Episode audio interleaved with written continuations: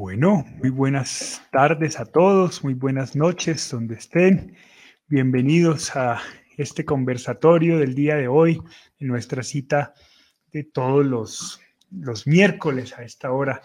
Qué bueno volver a estar con ustedes en espera de que el tema de hoy pueda contribuir a, a que avancemos y evolucionemos en el proceso del duelo.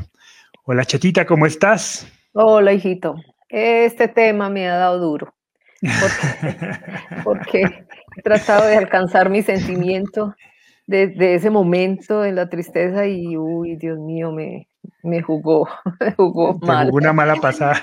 Sí, y me dio mucho, mucha ya, lloradera.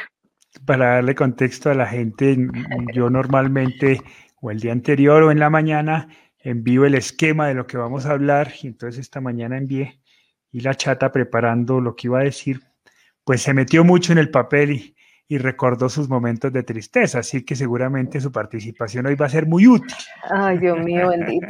ha sido difícil, pero, pero hoy vamos. vale, hola Pa, ¿cómo estás? Muy bien, muy bien, muy bien. Todo tranquilo, qué bueno. Muy bien. Bueno, nos saludan desde Nueva York, desde San Diego, desde Guatemala, desde Argentina, desde Costa Rica, desde Monterrey, México, desde Ciudad de México, desde Chiapas, em, bueno, desde Puerto Rico, desde diferentes partes del continente, desde México.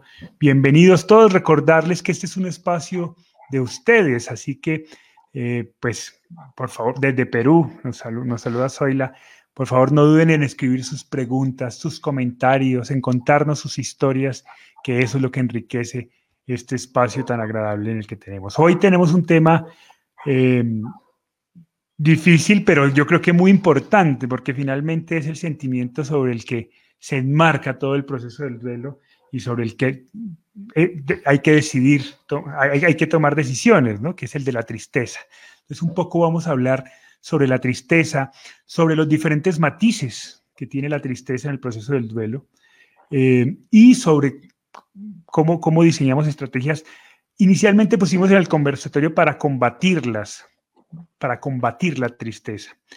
Eh, cuando pusimos el, el, promocional, algunas personas nos escribieron, poco indicándonos, diciéndonos, hombre, la, la tristeza no se combate, la tristeza se, se acompaña, se, se, gestiona, eh, miramos mecanismos ¿no? para, para trabajar la tristeza. Entonces nos, pusieron a pensar bastante si realmente eh, estábamos en lo correcto o no. Entonces, inicialmente dijimos sí, cometimos un error en la medida en que es un idioma nuestro, desde nuestra propuesta. Eh, y claro, para, para un promocional, pues llegamos a gente que no tiene contexto sobre lo que nosotros proponemos.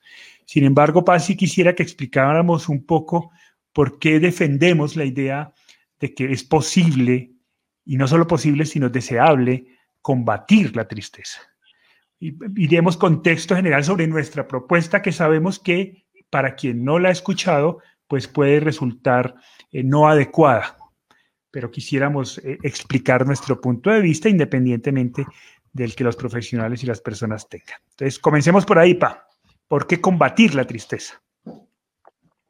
Así es, desde, desde la primera mitad del siglo pasado, hasta la primera década y media de este siglo, 2010-2015, eh, el duelo se centraba, el trabajo del duelo se centraba en el análisis de lo que se llamaban las, eh, las etapas del duelo, que muchos, muchos eh, psicólogos y psiquiatras desde Freud habían venido enunciando. Es decir, qué emociones, qué sentimientos se vivían durante el duelo sentimiento de shock, sentimiento de desconcierto, sentimiento de soledad, etcétera. Y muchos, muchos teóricos escribieron sobre eso, sobre las etapas de lo que, sobre lo que se vivía. Em, entre otras, la más famosa de esas eh, descripciones de etapas es la de Elizabeth Kubler-Ross, que la mayoría de la gente conoce. Dice que en el duelo se viven, no en ese orden exactamente, pero en, se viven las etapas de la negación, se viven las etapas de la ira, se puede vivir la etapa de la tristeza, se vive la etapa de la negociación, y finalmente se viene la etapa de la aceptación. Pero no, no, no es una descripción, digamos, lineal de lo que se vive en el duelo, sino más bien horizontal, porque uno puede estar en negación hoy y mañana estar en, en enfado o en ira, y luego estar en tristeza y luego volver a la negación, etcétera. Bueno, pero son emociones y sentimientos que se viven durante el suelo. Esa fue una descripción eh, reactiva de lo que se vive en el duelo, pero los psicólogos y los tanatólogos trabajaban eso. Entonces servía un poco para tranquilizar a la gente, decir, cuando decía, no, es que tengo una tristeza inmensa y me parece imposible que mi ser querido haya muerto, eh, me levanto y me parece que estoy viviendo una fantasía, entonces le decían, eso es normal, eso es parte de una de las etapas del duelo. Entonces, hasta cierto punto era como, estate tranquila, que eso va a pasar. Eh, es una forma de ver simplemente el fenómeno reactivo sin tomar acción en ello. Inclusive los primeros que empezaron a hablar de tareas del duelo eh, las vieron desde ese mismo punto de vista, cosas que eh, el, psicólogo o el acompañante o el tanatólogo tenía que hacer para acompañar esas experiencias, esas emociones en los dolientes, y se les llamaba dolientes. La propuesta nuestra es radicalmente diferente. Las 15 tareas del duelo hablan de tareas y decisiones proactivas entonces ya no hablamos de dolientes, que es alguien que tiene que soportar el dolor, o tiene que saber acompañar su tristeza, o tiene que saber gestionar su tristeza, o elaborar su tristeza. No, no, no, no, no, no, no nos llenan esas palabras, porque nos parecen que son, siguen siendo reactivas. Sí, tengo, tengo que acompañar este dolor. Bueno, esto es válido, por ejemplo, en acompañar el dolor, el sufrimiento de una persona que está en cuidados paliativos. ¿no? Entonces, estoy acompañando hasta que muera porque sabemos que va a morir. Pero el duelo no es así. El duelo es algo que vamos a, salir adelante, vamos a, a vencer el dolor. Vamos a batir. Por eso la palabra duelo significa batirse, duelo. Es decir, combatir con alguien. ¿Con quién? Con el dolor con el dolor. Entonces, la palabra adecuada desde el punto de vista proactivo de que hay que hacer tareas y tomar decisiones en el duelo es combatir, combatir con el dolor, para no convertirme en un sufriente, porque el dolor es una condición que viene de pronto, puede ser físico, puede ser emocional, ¿no? Eh, puede ser espiritual inclusive, es una condición que viene, pero que me está indicando que algo en mí dentro eh, es disfuncional, que le tengo que prestar atención, me está doliendo el brazo, tengo que ir al médico, puede simplemente ser una cosa muscular, pero podría ser algo más grave porque me dicen que si duele el, brazo izquierdo, ¿no? etcétera. Entonces voy, me hacen unos exámenes, me, me el doctor, voy, me avisa y me dice, no, tranquilo, dormiste mal, eh, atendí mi dolor y lo, y lo vencí, lo superé. De hecho, eh, las propagandas de analgésicos dice para combatir el dolor. Bueno, la tristeza y el dolor del duelo son de otra medida, son emocionales y espirituales, pero se combate, se hace frente al dolor. Entonces dejamos de ser dolientes para convertirnos en duelistas. Y como hemos dicho muy claramente, si no, si no está en nuestras manos cambiar un acontecimiento que nos produce dolor, la muerte de un ser querido, por ejemplo, hay algo que sí está en nuestras manos y que siempre podemos hacer, y es escoger una actitud que nos permita enfrentar ese dolor, ese sufrimiento. Entonces allí en ese momento, cuando nos volvemos proactivos, dejamos de ser dolientes para convertirnos en duelistas, con el fin de batirnos en duelo con el dolor y no permitir que se nos declare sufrientes, porque el sufrimiento es cuando yo, como doliente, acepto que mi dolor me venció y que yo no puedo hacer nada. El sufrimiento es una decisión. Yo decido sufrir.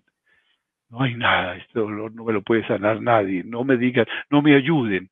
Yo me quiero morir y decido eso. Ahí me convierto en un sufriente. Pero cuando uno es doliente por un duelo, uno puede optar o por la decisión de batirse en duelo con el dolor, o de decir el dolor me, me abatió, ya me venció y soy un sufriente, no puedo vencerlo. Por eso la palabra para nosotros es combatir, combatir amistosamente, porque el duelo no, no es que lo matemos, no es que lo acabemos, es más bien un combate al estilo de los que vamos a tener ahora pronto en, en los Juegos Olímpicos, ¿no? Combaten amistosamente y se vence al contrario, pero luego vendrán otros, otros, otros contrarios también, ¿no? otros, aquí también tenemos que vencer. Y lo mismo pasa con el dolor. Vencemos un dolor, pero luego vendrán otros dolores. El dolor nunca acabamos de vencerlo, porque el dolor es una alarma muy útil que nos indica que algo merece atención en nuestro cuerpo. Yo sí siento que la palabra correcta es batirnos en duelo con el dolor y combatir el dolor, el sufrimiento, la tristeza. Sí. Esa es la parte Un poco para, para, darle contexto a esto, digamos desde, desde, el punto de vista práctico y rutinario, sale desde, desde que, que, es una experiencia que la chata ha contado con mucha frecuencia y es esa pregunta que, que le hacía a, un amigo, ¿cierto? De, ¿Cuándo va a pasar esta tristeza, no? ¿Cuándo va a pasar este dolor? Y la este respuesta de ese amigo, y la respuesta fue nunca, ¿no? Claro, a un amigo que también había perdido un hijo.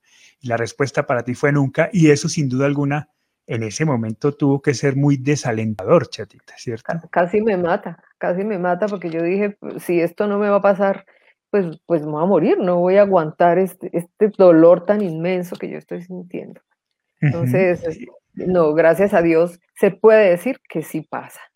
Sí. Cuando Entonces, se trabaja, aunque, Ok, aunque el dolor y la tristeza son emociones naturales del proceso del duelo, que incluso es sano sentirlas, ¿cierto? indica una alta sanidad mental y emocional cuando sentimos tristeza de la pérdida de un ser querido, porque también la palabra combatir puede indicar que estamos combatiendo algo malo, ¿no?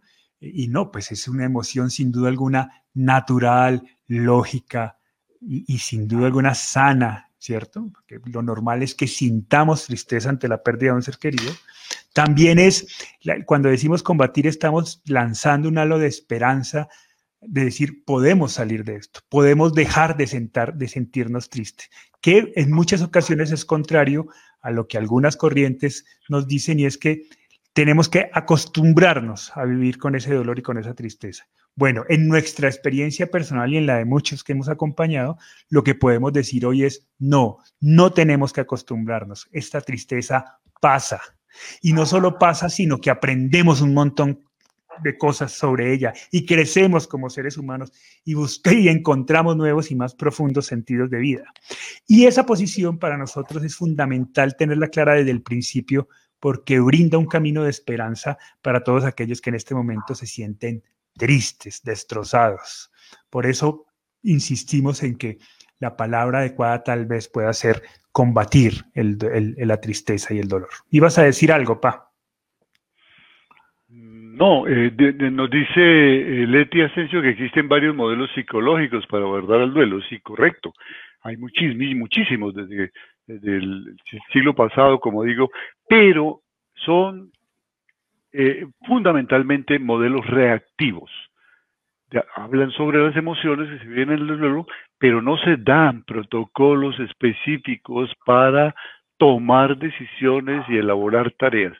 Las 15 tareas del duelo que estamos proponiendo están centradas en un modelo proactivo, donde yo tomo el mando de mi vida, precisamente bajo el contexto de que el duelo, si bien es algo que tiene comienzo y que seguimos trabajándolo toda la vida porque seguimos creciendo con esa experiencia de duelo, el dolor del duelo termina y termina completamente.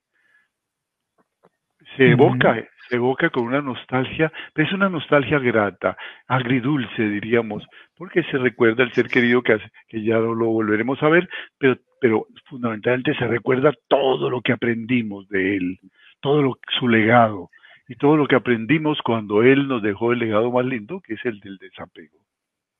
Sí. Karina nos dice, el dolor es muy importante, me enseñó a ver que tengo que trabajar en mí y usted lo reafirma. Muchas gracias. Eh, yo quisiera, para darle contexto a esta, eh, esta participación que nos hace Mari Arriaga, chatita, eh, un poco, porque a ver, nos dice Mari, el dolor de perder un hijo se alivia, pero siempre está latente. Queda uno en la curva del duelo y se estanca. Al menos yo estoy allí aún. Yo quisiera entonces, Chata, que nos contaras un poco, que, ha sido el ejercicio que has, hecho hoy, ¿cierto? De recordar esos momentos verdaderamente difíciles y dolorosos de la muerte de mi hermano. Eh, ¿Cómo era ese, ese proceso de tristeza? Es uno, que nos contaras eso, y dos, si, si eso permanece, o sea, si te estancaste, si siempre está latente esa tristeza en tu vida después de tantos años, que es un poco lo que nos reafirma María Arriaga, que claro, está en ese proceso y es lo que dice, al menos yo estoy allí, nos comenta, ¿no? Claro. Pero ¿cómo fue en tu caso particular? Bueno, en mi caso, eh, eso eh, recién suceden los hechos, es, es, un, es, un, sufrimiento horrible para una madre. Es, es, una, es un vacío, es un sinsentido de vida, es un derrumbarse el castillo que uno ha armado cuando, desde mucho antes de, de que nazcan estos hijitos hermosos.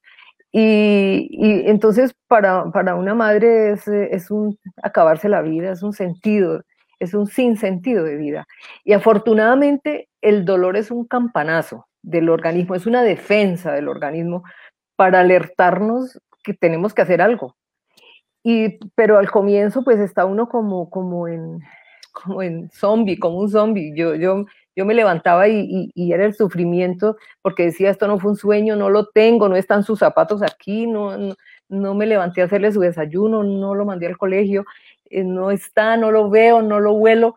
Entonces, eso es una, eso es una cosa horrible. Y para las madres que somos detallistas, que nos somos todo sentimiento, que, todo, lo, todo lo, lo, engrandecemos con nuestros hijos, cualquier detallito de, que, que, nos falte de ellos para nosotros es una cosa terrible. Eso, no lo entendemos sino las madres definitivamente. Entonces, ese dolor es muy profundo y duele el pecho y duele el corazón y duele el cuerpo y tiene uno que suspirar doble y, yo duré suspirando como dos meses que de pronto cada ratico estaba, tenía que tomar aire porque, porque me faltaba el aire y, entonces eso es, una, es un sentimiento, es un vacío, es, es, una cosa horrible, por eso yo le decía, Señor, bájese de esa cruz y llene este vacío porque no voy a poder seguir así, pero entonces a la vez tenemos, resulta que la vida continúa, se asoma uno a la ventana y todos siguen caminando como si no hubiera pasado nada. Y, y tú te ibas al colegio y Hugo tenía que irse al, trabajo y entonces hay que hacer desayunos, hay que seguir la vida y uno llore, séquese las lágrimas y, y, y haga las cosas porque la vida continúa y tenemos una responsabilidad inmensa con nuestros seres amados que quedan al lado nuestro, el esposo, los otros hijos, los padres, la familia, que, siempre están pendientes de uno.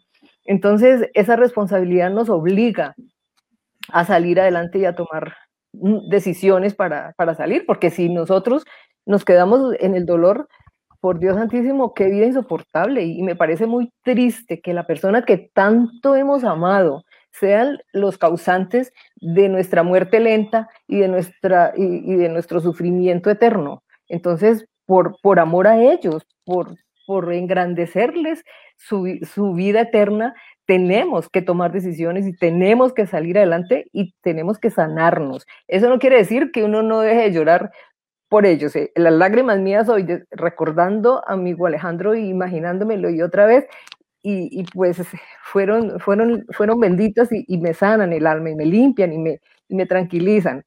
Pero, pero, y además es muy lindo derramar lágrimas por él. A mí me gusta que me salgan mis lágrimas por él, pero, pero hay que seguir adelante y hay que tomar decisiones fuertes. Sí, a, lo que hoy es si, si, esa tristeza permanente, ¿no? Que es un poco siempre que como la, como la pintan en los procesos iniciales, que esto va a ser de por vida y entonces nos cuando uno se acostumbra al dolor no quiere decir que pase el dolor, ¿no? Sino que está ahí, sino que ya pues está ahí.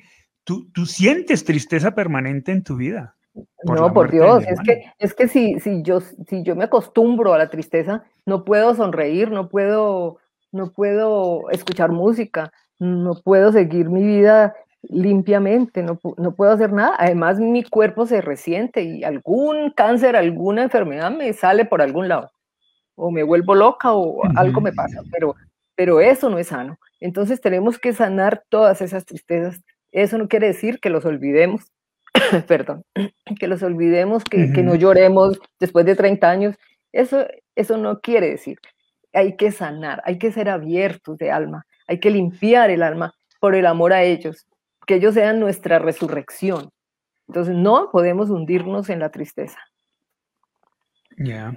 Sí, de hecho Mari, que es la que formula, formuló el comentario y por lo cual estamos hablando de esto, nos dice, debemos vivirlo como la vida lo vaya ofreciendo, con actividades, pero les juro que entrego todo lo que puedo, son altibajos que debemos saber manejar, llorar, reír, desahogarse. Un día Sin duda alguna es un proceso, ¿no? Como les decía al principio, finalmente también sentirse triste por la partida de un ser querido, pues es lógico, es natural y es sano. ¿cierto? Lo, lo, eh, una, una, voz de alerta es cuando, cuando la persona frente a la muerte de su ser querido no siente tristeza. Ahí hay algo que no está bien, ¿no? Pero yo, hay que revisar. Yo quiero, destacar una, una estrategia que precisamente nos está planteando Mary en sus dos intervenciones. Y es que uno puede tener eh, sentimientos y pensamientos reactivos. El dolor de la muerte de un hijo es un dolor terrible que, parece que no sana nunca, ¿no? Pero deja la, la, por favor, la última, la última observación de Mary. No, no, no, la borres, por favor. Ya, ya, sí. Dale, dale, mientras tanto. Uno puede decir, eh, el dolor de la muerte de un hijo es un dolor terrible y yo siento a veces que no voy a poder con eso. Pero, pero, y ahí está la palabra mágica, como dice Mary, debemos vivirlo como la vida lo vaya ofreciendo, con actividades. Yo agregaría con decisiones de crecimiento.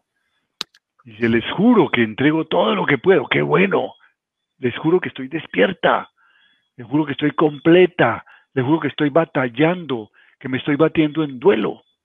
Y que hay altibajos y que debemos saber manejar, llorar. Es la parte proactiva, lo que estoy haciendo viviendo la vida, enfrentando el dolor. Entonces uno, obvio, muchas veces se refiere de una manera muy reactiva lo que está sintiendo. Qué terrible esto, no siento que no puedo respirar, esto es sombrío, es una noche eterna, pero tengo mi familia, tengo mis hijos, me tengo a mí misma, tengo que luchar. Y entonces empezamos a trabajar y empezamos a expresar. Y les juro que esta es una excelente estrategia para trabajar nuestro duelo bajo el supuesto, que no es hipótesis, porque la podemos demostrar ampliamente, que el dolor por la muerte de un ser querido termina y dejamos de sufrir por él. Termina. Mira que frente a eso, Ale Muro nos, nos cuenta una experiencia de ella y nos dice, yo le pregunté a una amiga que también había perdido a un hijo, que si yo algún día iba a estar bien, que si iba a pasar tanto dolor que te lleva a la locura. Ella me contestó que sí, que iba a estar bien y desde ese momento tengo esa esperanza. Y día a día me mentalizo y hago todo lo posible para poder salir adelante. Le, lo pongo, le pongo acción a mi vida. Leo, regreso a mis clases de baile, busco todo tipo de ayuda que sume a mi estabilidad emocional. Acción es la palabra clave. Esa es un poco la. Qué bien, Alex. Sí. es un poco Esa es la propuesta. Esa es la propuesta. Por acá teníamos... nuestras, primeras cinco tareas del duelo están centradas en eso que acaba de decir Alex. Así es, sí, un poco recuerden que, en nuestra propuesta de las 15 tareas nosotros lo dividimos en tres niveles, ¿no? Sentir, comprender y trascender. En ese trascender está esa esperanza de, transformar esa tristeza en un nuevo sentido y en una nueva manera de vivir la vida con, con mayor intensidad. Pero el primer nivel es sentir. Y dentro de ese sentir la primera tarea es expresar, expresar esa tristeza con libertad, con intensidad, con rabia, con ira, con todo lo que esa tristeza lleve consigo. Es necesario también vivirla, porque es la, tristeza, es eso que mi mamá decía, eh, ¿cuándo va a pasar esto? ¿cierto? ¿Qué tengo que hacer para que pase esto? Cuando ya la tristeza nos agobia, el cuerpo comienza a pedir decisiones, ¿no? Entonces, bueno, eh, ¿qué, cosas prácticas hacías tú, chatita, para dejar de sentirte triste?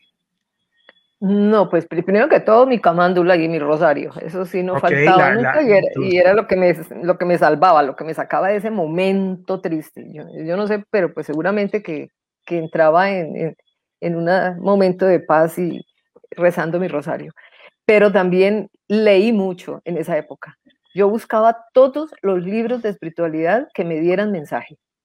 Entonces, cualquier palabrita que, yo leía que me llegaba al alma, eso lo, lo acogía para mí y, era palabra de Dios. Otra cosa muy importante fue observar la naturaleza. Yo al comienzo yo buscaba a Hugo Alejandro en la naturaleza. Yo miraba el cielo, buscaba las estrellas, a ver cuál, cuál titilaba más y yo decía, ese es él. Eh, eh, como, como, que me estaba medio chiflando un poquito mirando, mirando la naturaleza. Lo buscaba en el mar, lo buscaba en los árboles. Bueno, lo, lo buscaba en todas partes. Y, eso me daba mucha paz en los pajaritos. El pechirrojo me dio a mí mucha valentía porque yo decía, ese, él, es, él es el, si, si en alguna cosa material puede mandarme un mensaje o Alejandro, es, un, es en un pechirrojo. Y así fue. Entonces ese pechirrojo a mí me da, después de 30 años, y me da una paz infinita. Entonces yo buscaba todas esas cosas materiales que tenemos que, que, a, eh, que recurrir para poder sanar ese dolor tan fuerte. Bien, Mary, Mirna Gaona nos dice, ¿hasta qué punto hay que respetar que una persona no quiera salir del duelo? El hecho de que no acepte comentarios, sugerencias, opciones sobre cómo elaborar su duelo. Han pasado dos años y medio de su pérdida y no quiere hacer algo por ella. Ella insiste en no querer esta vida. Esto duele mucho a la familia.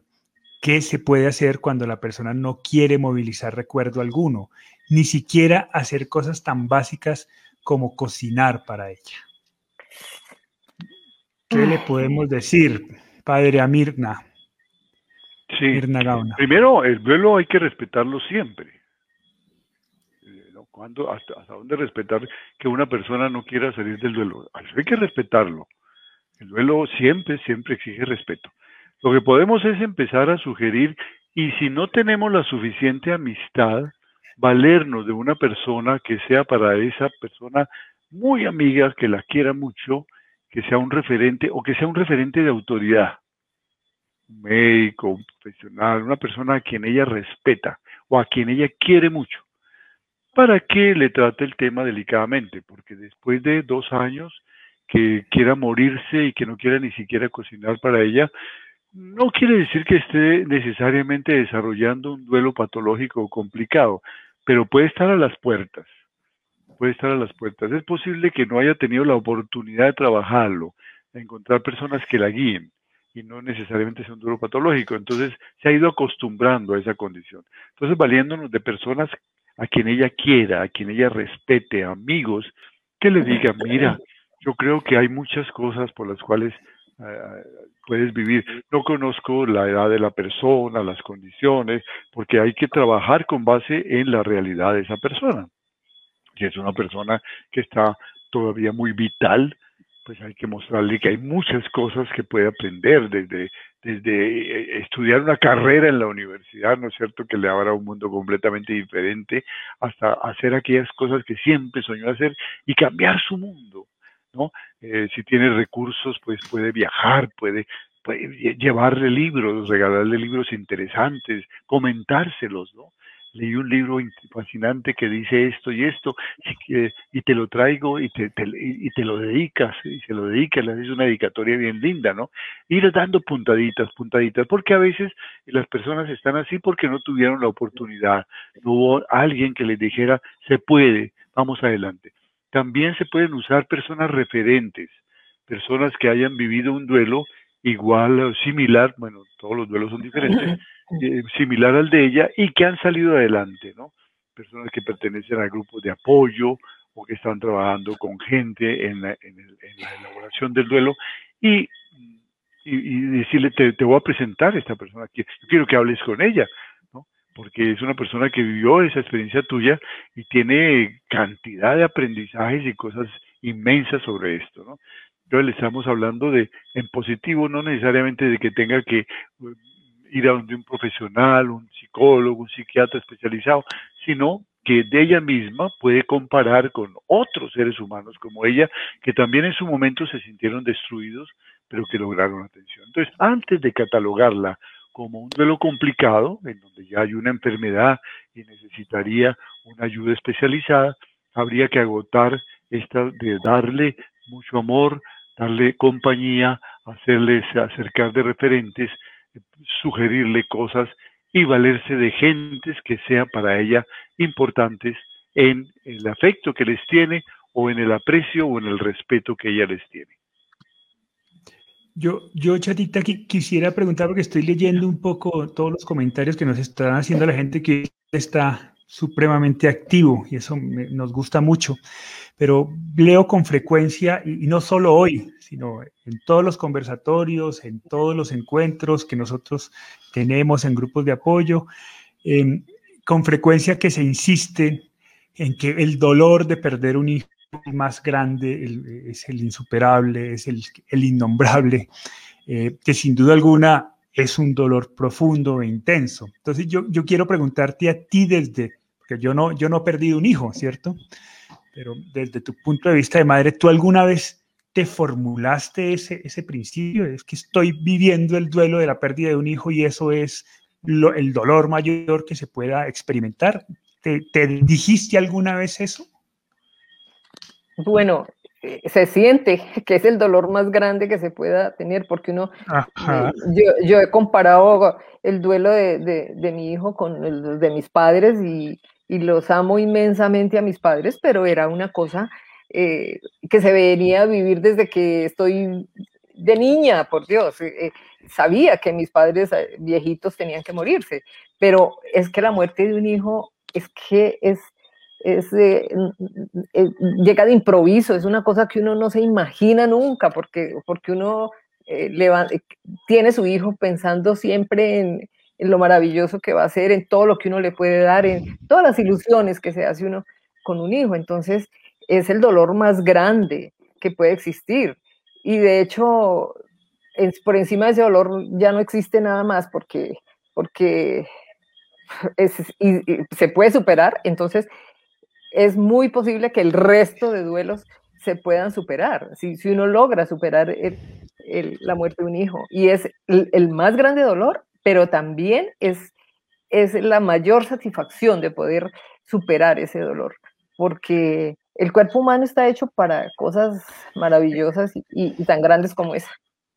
Yo, yo quisiera complementar esa respuesta de la crítica porque es, es, es, muy claro, ¿no? Y ahí se, se, siente que es así, pero no quiere decir que sea así. El dolor más grande es el que cada uno está sintiendo y que ha experimentado. En un adolescente, por ejemplo, el llevar malas notas a su casa puede ser el dolor más grande del mundo. Él no ha vivido la muerte del hijo. Y eso lo puede llevar, como de hecho muchas veces pasa, inclusive a, tener eh, ideaciones suicidas, o suicidarse un dolor inmenso, ¿no? Uno ve un bebé llorando porque le quitaban el tete y, sufre y unos gritos desesperados. El dolor más grande es el que cada uno está viviendo. Entonces, en un momento dado, uno siente que ese dolor que estoy viendo es el más grande. Pero hay que tener mucho cuidado con hacer de un sentimiento, de una emoción, muy lógica, mi dolor es el más grande, un sentimiento y un pensamiento, un razonamiento cierto, porque eso no es cierto. Eso no es cierto. Porque ahí estoy pasando de ser doliente a ser sufriente. Y me estoy sintiendo único en el mundo. Una de las cosas que yo sentía en el momento de la muerte de, de Alejandro, dijo, ¿por qué? ¿Por qué a mí? ¿Por qué? Porque a mí se me murió mi hijo y a los demás no se le muere el hijo, porque a mí me tocó eso. Y entonces en un momento dado llegué a sentir eso mismo, que mi dolor es más grande, hasta que entendí una cosa absolutamente lógica. Siempre que se muere un ser humano, se muere el hijo de alguien. Siempre. Y, atendiendo a que el 75% al 80% de los seres que mueren en este momento en el mundo son menores de 50 años, es muy posible estén los padres de esos seres que mueren vivos. De modo que el dolor, eh, la muerte de un hijo es algo que, se vive continuamente, pero si yo digo es el peor dolor y este dolor es el dolor sin nombre, es que ni siquiera se inventó en, el castellano una palabra, lo cual es falso porque en el castellano existe una palabra para eso que es la palabra huérfano, que es tanto para el padre que, que pierde un hijo como para el hijo que pierde un padre. La misma, lo que pasa es que ha entrado en desuso la segunda acepción. Entonces me quedo allí en esas divagaciones vanas, y no enfrento la cosa de que no estoy en el, estoy en un dolor muy grande, si yo lo siento como el más grande del mundo, pero, pero es un dolor que tengo que elaborar y que tengo que trabajar y que tengo que salir adelante.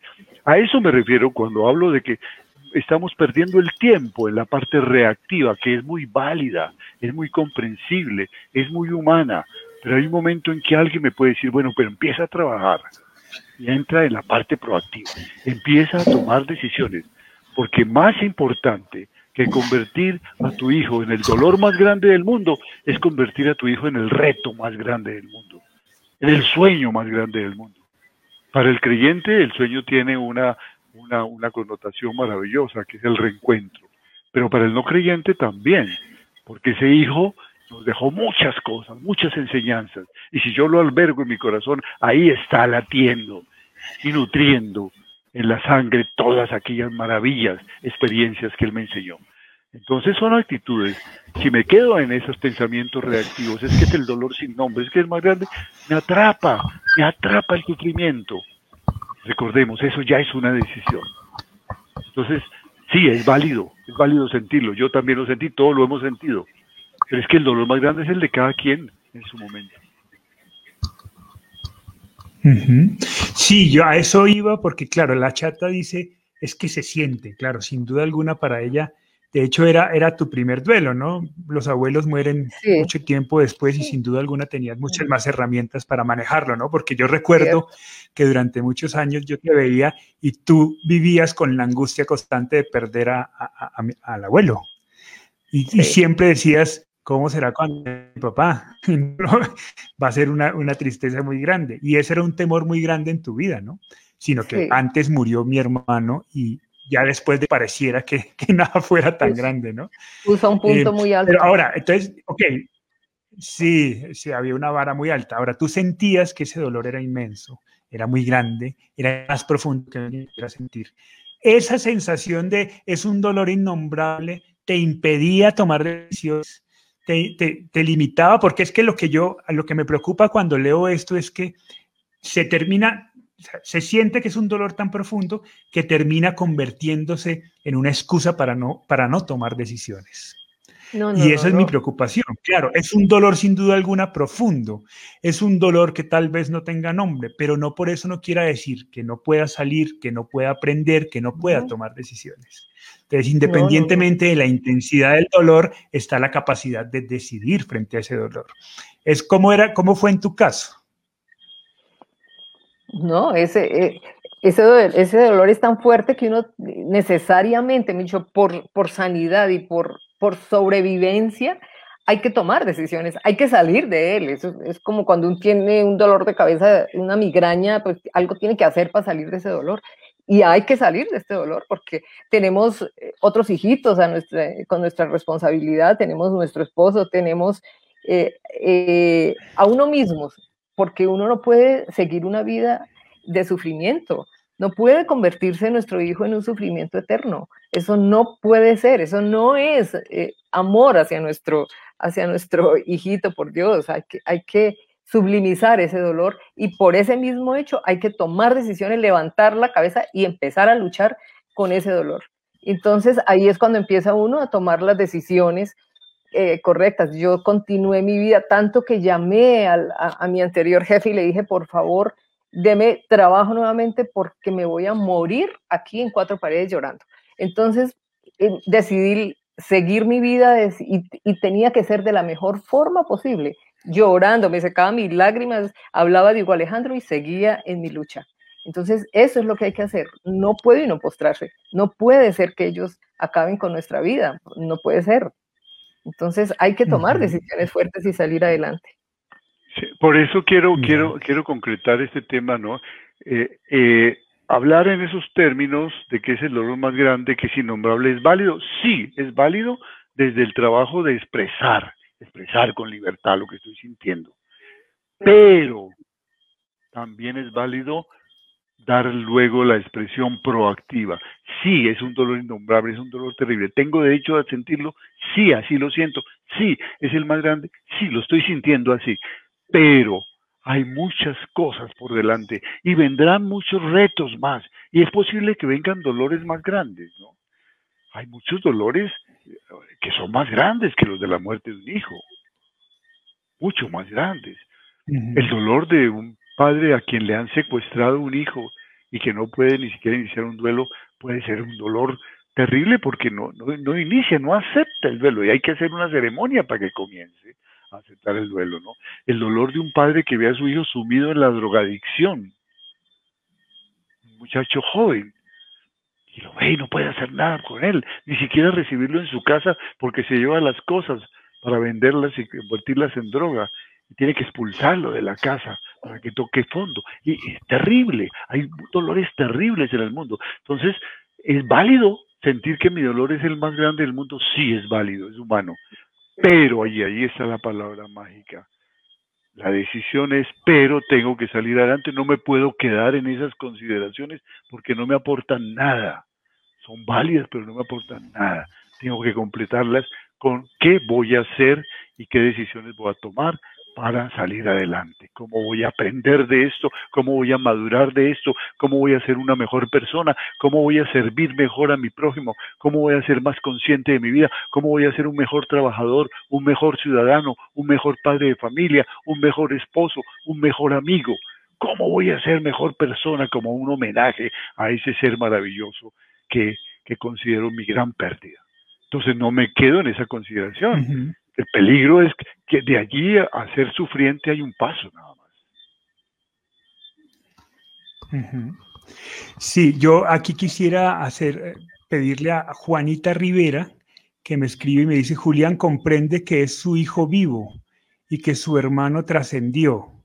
No viene al caso tu comentario, eso, crea, eso es crear morbo. Yo quisiera, Juanita, que me expliques un poco a qué comentario mío te refieres eh, un poco para, para entender si cometí un error, pedir disculpas y si no, explicar a qué me refería, ¿no? Porque si no, no quisiera que quedara la, la, idea y si quisiera entender cómo, qué, fue, qué fue lo que dije que se comprendió de pronto mal o que lo dije mal. Eh, es un poco. Estamos tratando un tema muy delicado que, cada uno lo está recibiendo y lo está interpretando, ¿no? Y hay que, hay que aclarar, ¿no?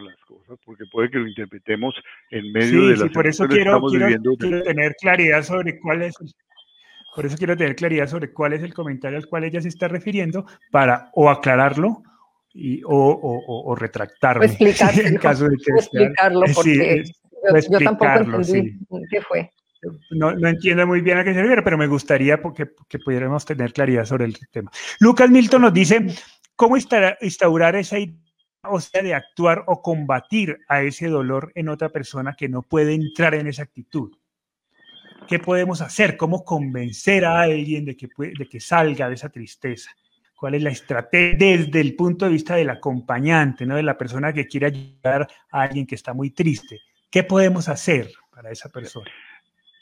Eh, eh, si, la persona no, no, no quiere actuar o combatir ese dolor porque está muy triste en ese, en ese momento, lo que tenemos que hacer es escucharla y en el momento en que esta persona diga, no sé qué puedo hacer, esa es la entrada mágica, no sé qué puedo hacer, le decimos, yo sí sé qué puedes hacer.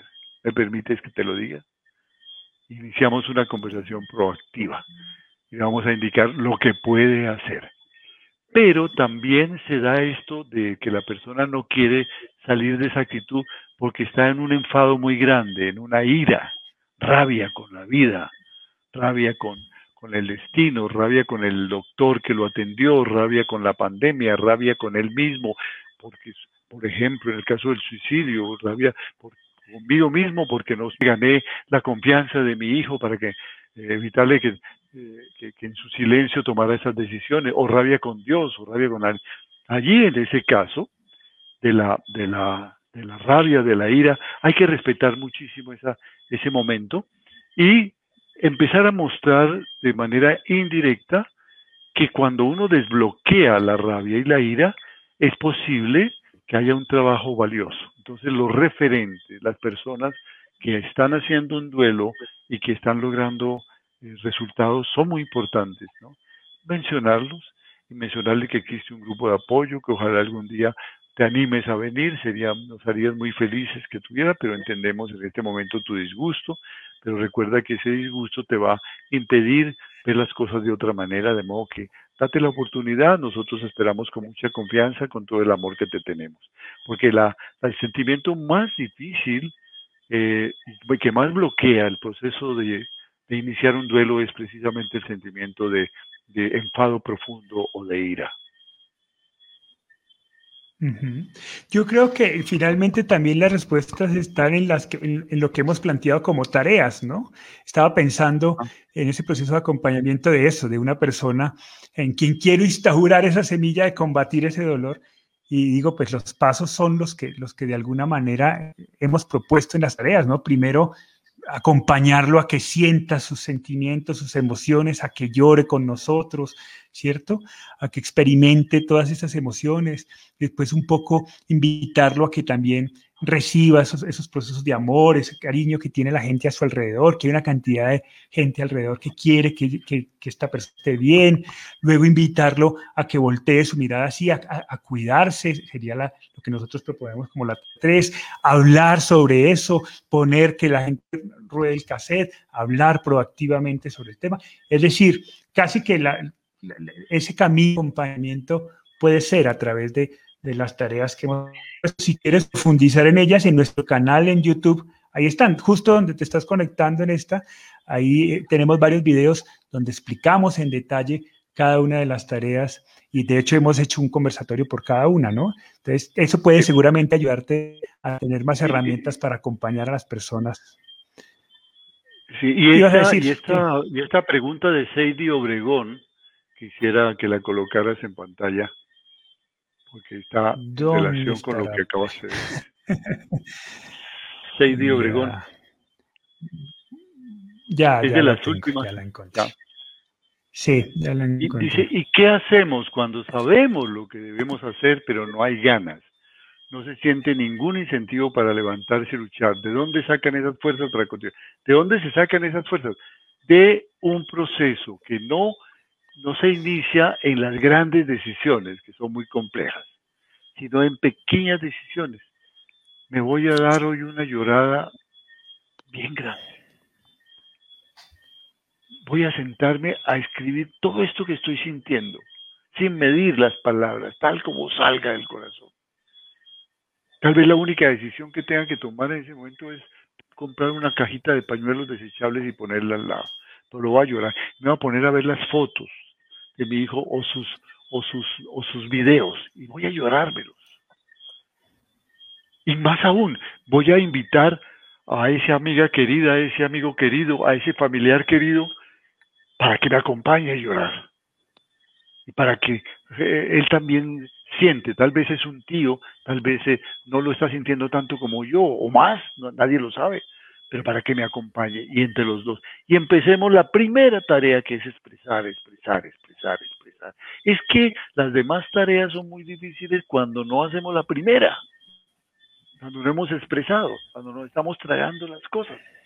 Porque en el medio en que estamos no nos permiten expresar o porque pensamos que al expresar le estamos haciendo daño al, al resto de la familia, estamos dando un mal ejemplo. No, hay que defender ese, derecho a expresar. Y si me dicen, no llores, que te hace daño, y eso hace daño al espíritu de nuestro ser querido, decir, lo siento mucho, pero es mi derecho. Si me quieres ayudar, por favor, siéntate aquí a mi lado y lloremos juntos. Después nos abrazamos juntos y empezamos a decirle sí a la vida. Pero primero hay que dejar que esas emociones se expresen. Cuando uno no lo hace porque no ha permitido esas emociones expresarse. Entonces es la primera tarea. Y la segunda la, deberíamos mencionar, amar y dejarse amar. Reunirse con la gente que lo ama a uno. No aislarse, que no es buen consejo estar aislado. a veces, un ratico para escribir, para meditar, para orar, pero ir a donde la gente que te ama, los amigos, la familia, ese vecino con que te llevas bien, a hablar con él, a decirle lo que está haciendo, a llorar frente a él y a que te diga cosas. A veces te dirá cosas muy sabias, otras veces te dirá cosas que te van a parecer tontas, pero te las dirá por amor, ir en busca del amor. Yo diría que esas son las dos primeras decisiones y no son muy difíciles. Y allí comienza uno a tomar fuerzas para las demás decisiones. Eh, ay, se me perdió porque tenía, tenía, bueno, nos dice María Guadalupe Moya, wow, me encanta cómo están explicando este tema. Hace cuatro meses perdí a mi hijo de 20 años, tengo otro hijo de 18 y mi esposo, estamos tranquilos dentro de esta gran pérdida. Dios los bendiga. Había una, un aporte, aquí está, ya lo encontré, de, eh, que me gusta, me gusta como, como, la perspectiva de ella frente a lo que decíamos al principio sobre combatir la tristeza. Y Sandra me dice, a mí me gusta más la palabra fluir y no luchar. Eh, y explica un poco su, su posición. Dice, cuando luchas te cansas, puedes perder la batalla. Cuando fluyes es más fácil, tu ser se suelta. Un poco es la perspectiva de Sandra. Interesante el aporte. Ese es un concepto que de porque realmente eh, volvemos al concepto de la del combate, por ejemplo, en esgrima o en judo, en los olímpicos, es un poco fluir con el movimiento del otro, ¿no? Es ser flexible, es interesante el punto de vista, ¿no? De todas maneras, va, a haber momentos en que estamos cansados, eso es inevitable, pero el fluir es, eh, nos puede ilustrar mucho esa parte de acompasarnos, de saber cogerle el, el lado, el quite, sin evadirlo, no se evade al dolor, sino se le busca la manera como le vamos buscando el sentido, la búsqueda de sentido de que habla Frank. Ah, aquí nos explica Juanita qué era el tema. Decía, no, es que hubo alguien que dijo que siente, Julián, porque ustedes hablan más de su hijo muerto como si fuera más importante. Ah, que siente Julián, me preguntaba, porque claro, yo perdí a mi hermano, ¿no? Eh, o alguien que dijo que siente Julián como si fuera más importante. No, ustedes no, es un chico que puso eso. Ah, ok, vale, Juanita, gracias por la aclaración. Sí me quedé preocupado porque de pronto dije algo que fue malinterpretado. y no, pero claro, como la gente habla sobre el hijo muerto, y claro, yo no soy, yo no perdí un hijo, yo perdí un hermano.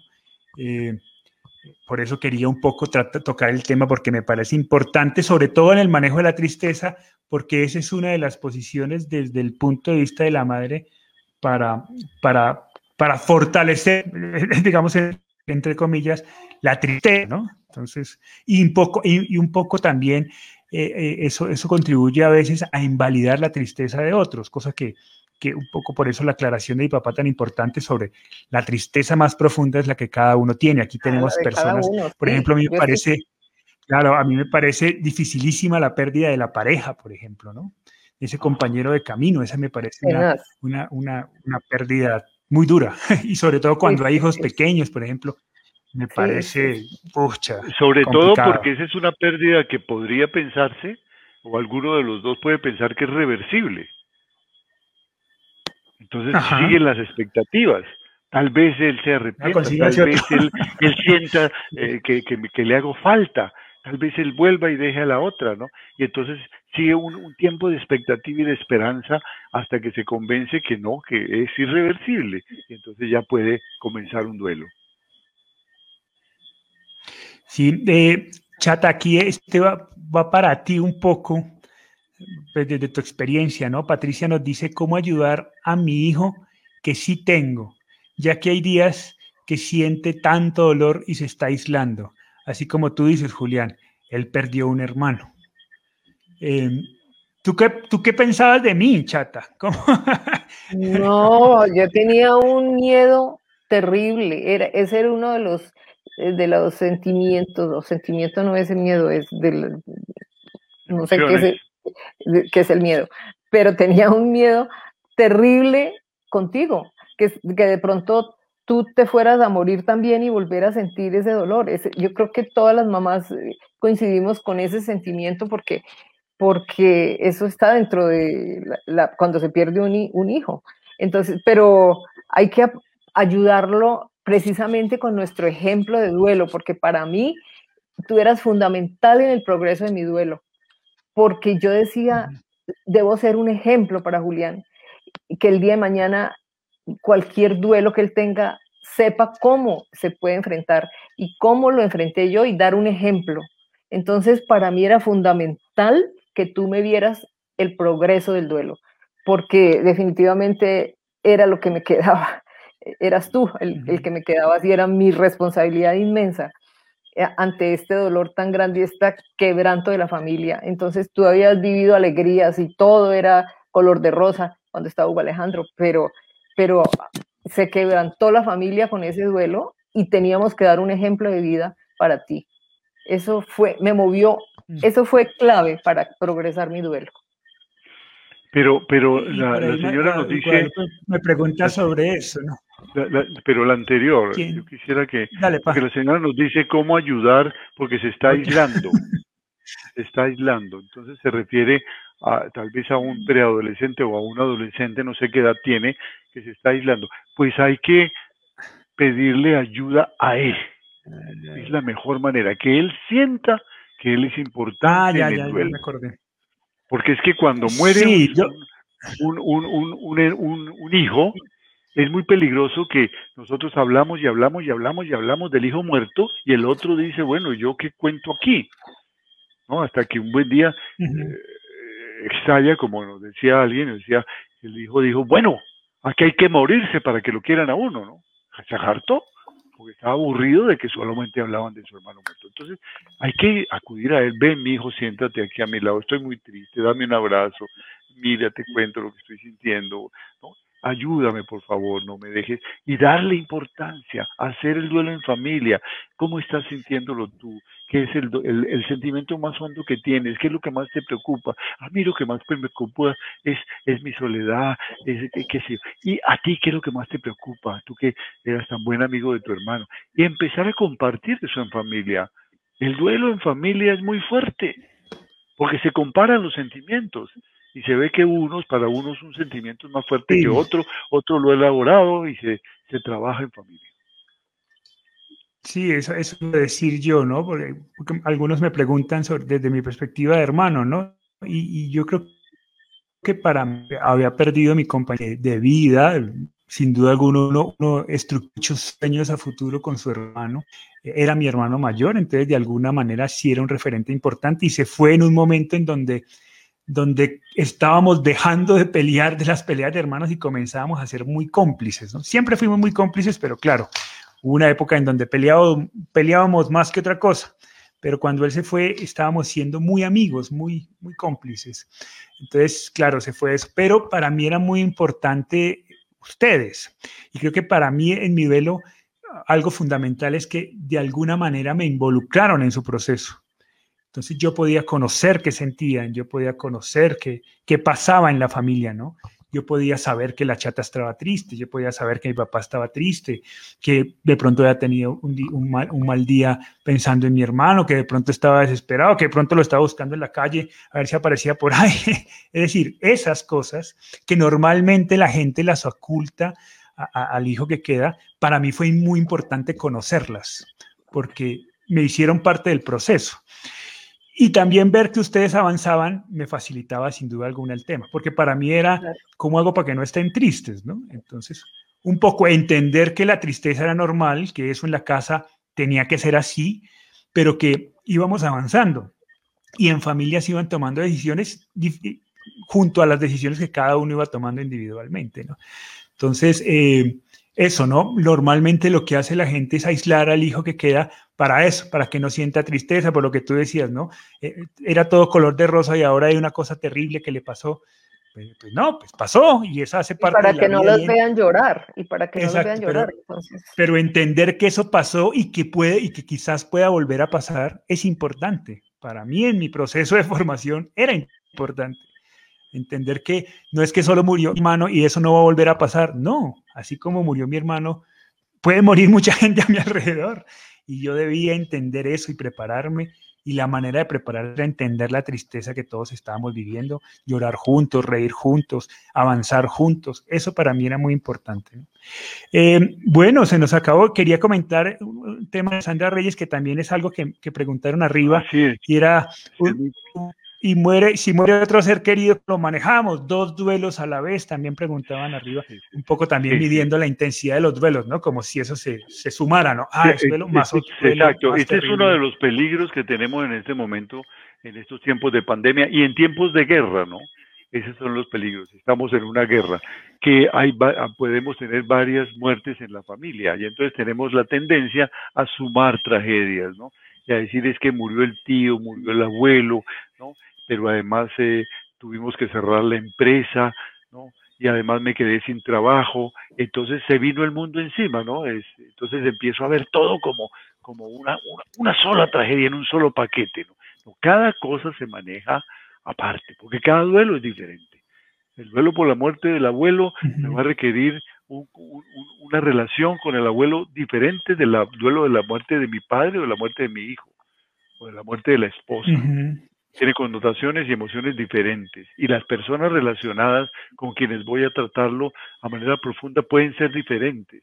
La del abuelo puede ser con la abuela o tal vez no con la abuela porque está más enfermita, pero tal vez con, con mi otra hermana que estaba muy unida al abuelo. Entonces voy a buscar empatía con esas personas. Entonces cada momento es cada momento, pero no metamos todas las, las tragedias en un solo paquete porque entonces no sabemos por dónde empezar y vamos a trabajar todos de una sola manera. Y así no es. Es como cuando tenemos varias dolencias. Vamos al otorrinolaringólogo, pero también vamos al cardiólogo, vamos al oftalmólogo y tratamos cada cosa, pero no decimos, no, es que estoy miope, pero además he tenido taquicardia y además estoy ronco de la garganta, no, se acabó el mundo. Hay que ir paso por paso manejando cada dolencia. No las metamos en un solo saco. Así es, muy bien. Bueno, muchas gracias, invitarlos, muchas gracias por acompañarnos. Hoy creo que rompimos récord de audiencia y eso nos satisface porque creo que de alguna manera estamos haciendo las cosas bien. Por favor, si les ha gustado, compartan este conversatorio, denle manito arriba, denle like, eh, inviten a otras personas si creen que, que este espacio les es útil y si, si quieren profundizar un poco en la propuesta, pues los invitamos a adquirir nuestros dos libros digitales. Eh, una se llama Cuando el dolor pregunta, escrito por mi padre, que es un poco la respuesta que él da, la respuesta o sus comentarios frente a las preguntas que le han hecho en diferentes grupos de, apoyo eh, en toda Latinoamérica. Y el de las 15 tareas del duelo, que es el que está a la derecha, eh, lo escribimos los tres, es un libro escrito a tres manos, en donde planteamos esto, estrategias un poco para ir o asumir el duelo en caso de que ustedes tengan un duelo o cómo ayudar a otros en caso de que alguien cercano a ustedes tenga un duelo y quieran ayudarlo. Eh, ahí está el, link. Recuerden que es un link de WhatsApp, así que es un número de, celular, lo meten a su celular por WhatsApp eh, y ahí pues tienen todo el link en caso de que quieran adquirir los, los libros. Eh, muchas gracias por, su, por estar con nosotros, por compartir con nosotros este espacio. Qué rico tenerlos. Esperamos que haya sido muy útil. Por ahí nos dicen tremendo el conversatorio, muy interesante. Eh, Eve Charra dice, es la primera vez que los escucho. Genial propuesta, familia. Muchas gracias, bendiciones. Juanita dice, es maravilloso cómo en familia está sanando. Es algo que anhelo en mi corazón. En fin, muchas gracias para todos ustedes. Esa es un poco la idea. Crear un espacio donde podamos hablar con tranquilidad y con libertad diciendo las cosas que cada uno piensa. Esperamos no haber ofendido a nadie, sino más bien haber contribuido que cada uno pueda tomar decisiones que crea conveniente. Muchas gracias, chatita.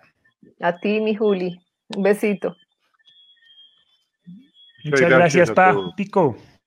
Muchas gracias a ti, muchas gracias. Y a todos ustedes. Muchas gracias a todos los que nos escucharon. Muchas gracias. Sí, a todos ustedes muchísimas gracias por sus preguntas, por sus comentarios, por todas sus intenciones. Nos vemos la próxima semana a esta misma hora y por estos mismos medios de Facebook y de YouTube. Un abrazo para todos y que tengan una excelente noche. Chao, chao.